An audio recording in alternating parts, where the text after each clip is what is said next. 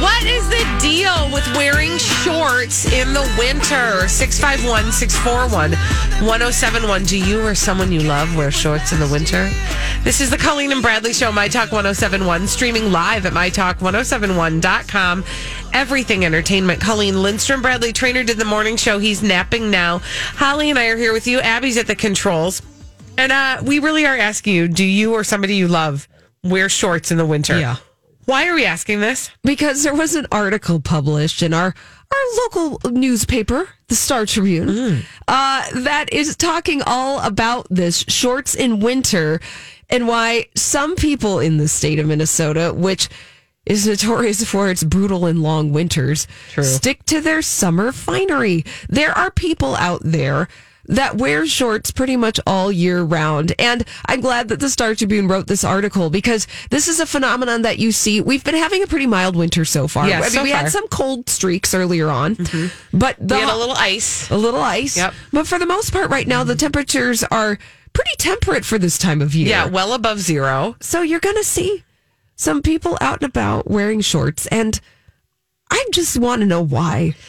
Why? You know, the article goes in to explain uh, the reasons why some people stick to their shorts, where they just say they're quote unquote comfortable, which is really bizarre to me because pants are pretty comfortable too. I mean, I, yep. I don't- like. I don't understand. I- Help us explain. Yeah, we want to understand better. I will say that this morning when I left for work, my 10 year old son was wearing shorts.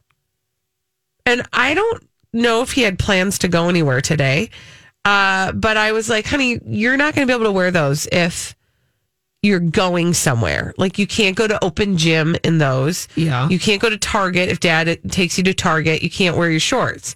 And he's like, why not? My legs aren't cold. And, you know, that's a really hard argument to have because they're not my legs, they're his legs. True. And he's the one that's going to have to suffer the consequences of it. And so, on the one hand, I think wear your shorts if that makes you feel good. I can't, I don't understand how it makes you feel good because it's cold out there. But I do weird things too. Like what? I don't know. Like, I don't wear a jacket very often. I find them to be very limiting. Well, that's because Colleen, you're a person who has repeatedly said you don't know what to do with your arms. with arms. my arms. I know. I and So- I just don't like to feel bound. It's very upsetting. Well, so that's kind of what these guys in the article in the Star Tribune talking about not wearing shorts in the wintertime in Minnesota are saying, where they're like, you know, I just don't like to feel constrained, but I want to understand you. What is so constraining about pants? about shorts. And- yeah, or- about pants. About yeah. pants and why feel compelled to wear shorts because our station here at Hubbard Broadcasting, we're pretty close to the campus of the University of Minnesota. Mm-hmm. And when it's like 20 degrees outside, you see people wearing shorts outside. Yes. And this is not a new phenomenon. This was happening when I was going to college at the U. And it was like, well, wh- What is wh- that? what- what's the deal with that? Let's go to the phone 651 641 1071. Hi, Mary. Mary, uh, do you or someone you love wear shorts in the winter? Well, I- I don't wear them in the winter. Um, I think I don't know. I'm I'm in my sixties. I kind of think it's something that the younger generation does. And when I taught school, I would see the kids wear shorts all year long. But I just walked out of the Chanhassen Government Center. It's 36 degrees and snowing, and there was a man in there with a sweatshirt, tennis shoes, no socks, and shorts. really? what? Yep. Okay, Okay. that's crazy. No socks, you say? No, no, just tennis shoes. That is bonkers. Thanks His for. credit, he had very hairy legs that maybe insulated them a little bit. Yeah, but come on. Did he look cold at all, or was he just sort of No. just. Wow. Thanks for your call, Thanks, Mary. Well, that speaks to me, and that's one of the things that the phenomenon of you wear shorts during the wintertime. Like you're a person that wears shorts in the wintertime, and then people start to notice you because you wear shorts in the wintertime, and then soon you become that guy. Yeah, and then you who- have to be the person who Yeah. wears shorts in then the you start to self-identify with being mm-hmm. that guy who wears shorts in the wintertime, and then it becomes part of your identity, Right. and then you become like associated with that. Yeah. And you can't get away from it. then you can't get away from it. You've always got those calves showing, no matter what the temperature is. I will say when so we were just in California, and in California it's like low sixties. Yes. uh, at noon, um, when the sun is high in the air. If you're in high in the air, high in the sky, if you are if you are in the sunlight, it's you know you're not hot, but it's nice. But there's a there's a crispness to the air in the mornings. And we, because we're from Minnesota, that crispness didn't feel very crisp to us. It felt just kind of like a little chill. You were swimming in the pool. We were swimming in the darn pool. You were swimming Well, in the pool were. in the middle of winter. I will tell you this: Uh-huh. that if you are wearing shorts in California Yeah. between the months of September through May, you are not from California. And that's the thing. You, you can spot the per- the foreigner Yep. because of their calves. Yep. So we weren't wearing shorts, but we were uh, like we would go out without sweatshirts, and we'd be talking to the people who worked there who had on scarves and full hats and mittens and jackets, like winter jackets, and they'd be shivering. And I was like, "Why are you so cold?" And they were like, "It's so cold out here." I'm thinking they'd say, "Where are you from?" And I'd say Minnesota. Now what's funny about people who don't live in Minnesota is they think Minnesota is always this cold. So they go, no, no, friends. yeah, they go, oh, wow. So you're like used to this. And I'm like, no, this is warmer than what we have at home right now. But also, let me tell you about our summers. Swass. Yeah, like you like humidity, come hang out with us. Yeah. It's beyond. And it shocks them. Again, we are on our little frozen tundra of happiness, you guys. And if you want to wear shorts and you're not concerned about frostbite and you're comfortable, I'm for it. I say rock your vibe. Yeah, man. I just wanted to get a little insight, a little understanding on why. But apparently, all the people who wear shorts are just too cool to explain themselves. That's okay. You just keep doing you. Exactly. When we come back on the Colleen and Bradley show, our friend Paul McGuire Grimes is coming in uh, from Paul's trip to the movies. Now, he's doing something cool because it's the new year. He's going to tell us his top five movies of the year. Now, what I'm already kind of amazed at is I've only heard of two of them. So we're going to, oh, wait, no. You've heard three more- of them. yes. Three of them. We're going to talk to Paul after this on the Colleen and Bradley show on My Talk 1071. Our friend Paul McGuire Grimes from Paul's Trip to the Movies is here with us. Uh, and uh, you've done something really special this time, uh, Paul. Thanks for having me. Yes, thanks for being here. This is the Colleen and Hey, hi. Bradley Show.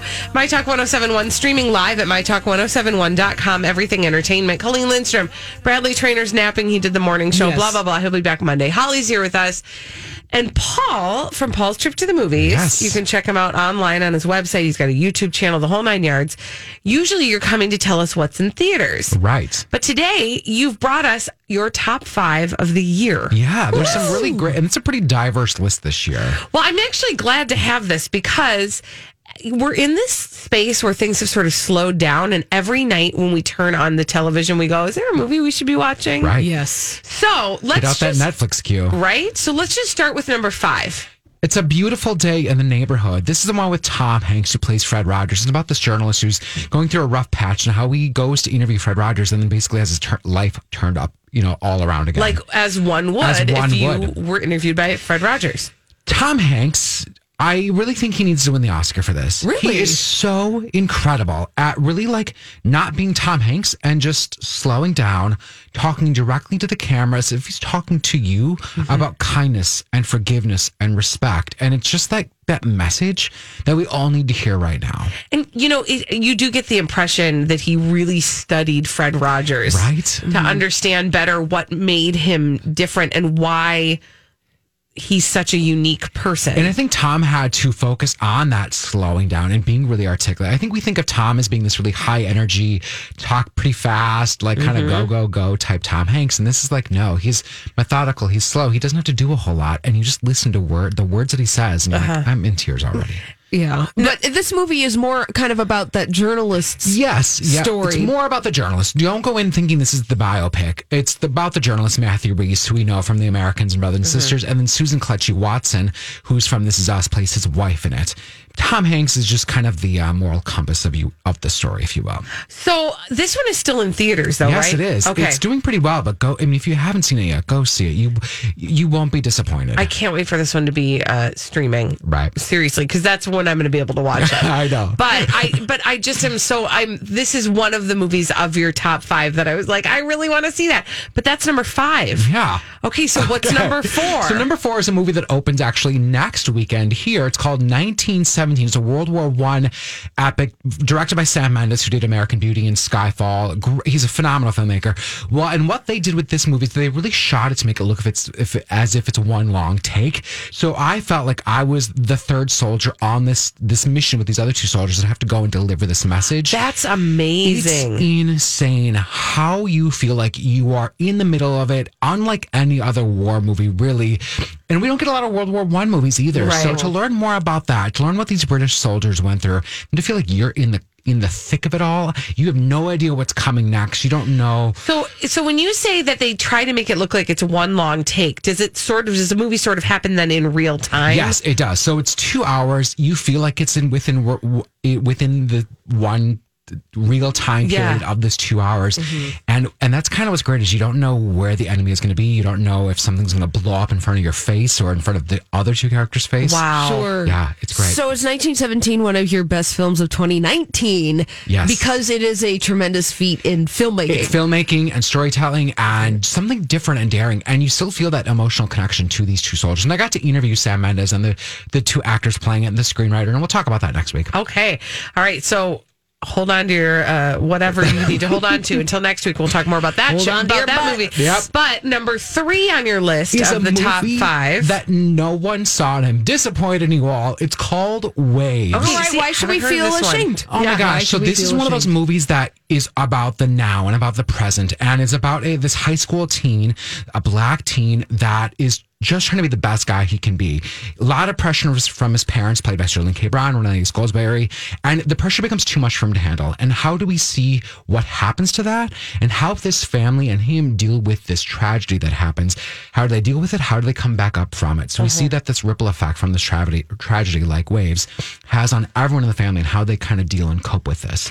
You learn about how kids and their parents communicate with each other. There's a whole scene where the two, the, the guy and his girlfriend are just communicating through text, and you feel this emotional way just through this text Oh, wow. exchange because that's what teens do. They just text Right. each other.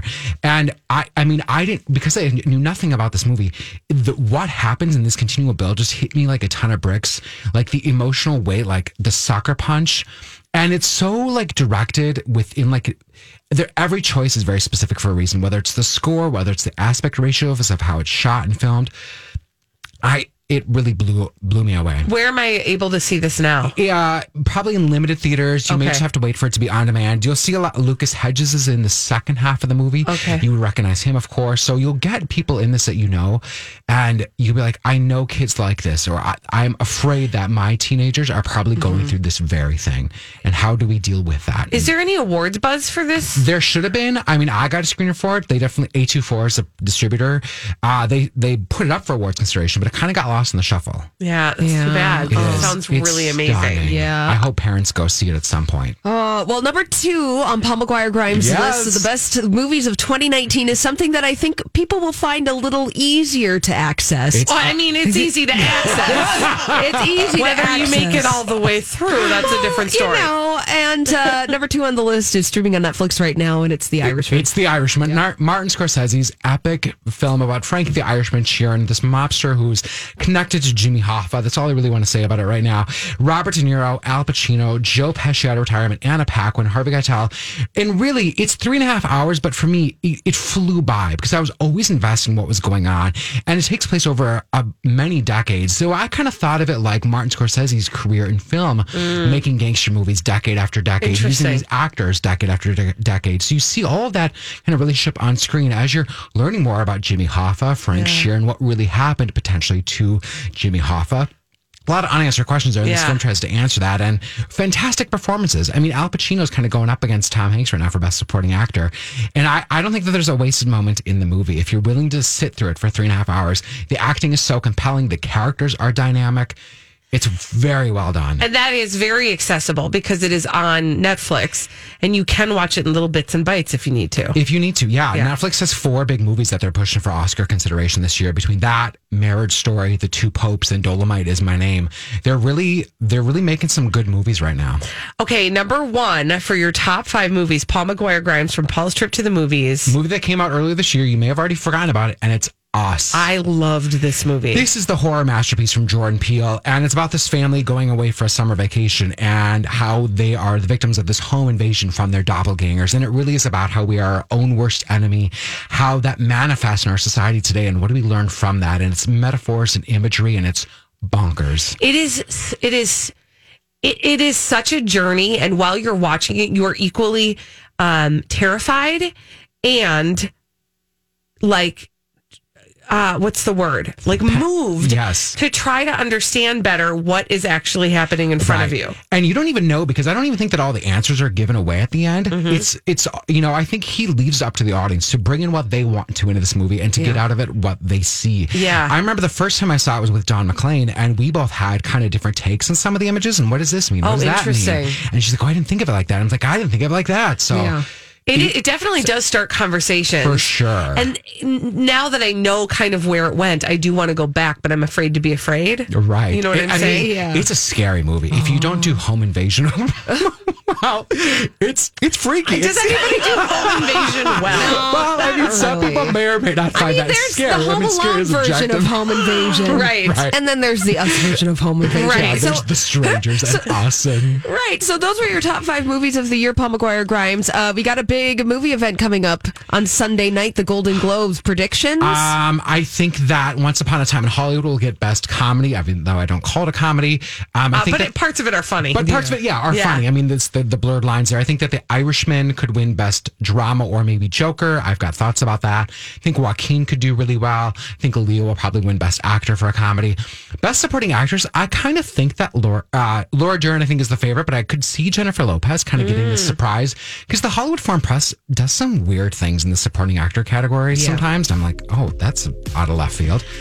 So Well, don't be quickly- surprised if Jennifer Lopez gets that award the other night. Quickly before we say goodbye to you, uh, because we've got 20 seconds, you do have the top 10 of the year. Yes, on my YouTube channel, just search Paul's Trip to the Movies on YouTube, top 10 of 2019, and the top 10 movies of the decade I put out earlier today, too. I love this. Okay, Thank Paul you. McGuire Grimes, uh, we will talk with you maybe even on Monday uh, about the Golden Globes. And when we come back on the Colleen and Bradley show, we've got Crazy Stupid Idiots. Thank you for that forecast, Holly. Uh, this is the Colleen and Bradley Show, My Talk 1071, streaming live at MyTalk1071.com. Everything Entertainment. Colleen Lindstrom, Bradley Traynor, is not here right now No. because he did the morning show. He's napping. Please leave a message Holly. for him after the beep. Holly and I are beep hanging out until three o'clock. Abby's at the controls, and uh, each and every day we love to tell you about dumb people doing dumb things. We call them crazy, stupid idiots. Well, then, I guess one could say that's a crazy, stupid idiot. Colleen and Bradley present CSI. It stands for Crazy Stupid Idiots. Oh, the crazy, stupid idiots. They're to your right, they're to your left. And, uh, you know, if you're lucky, they're not looking back at you when you look in the mirror. Oftentimes we find them in the state of Florida. Florida. That was our best yet. Whew, we're going to start a barber shop trio. we lost the fourth. Yeah. Uh, okay, where are we going first, Halls?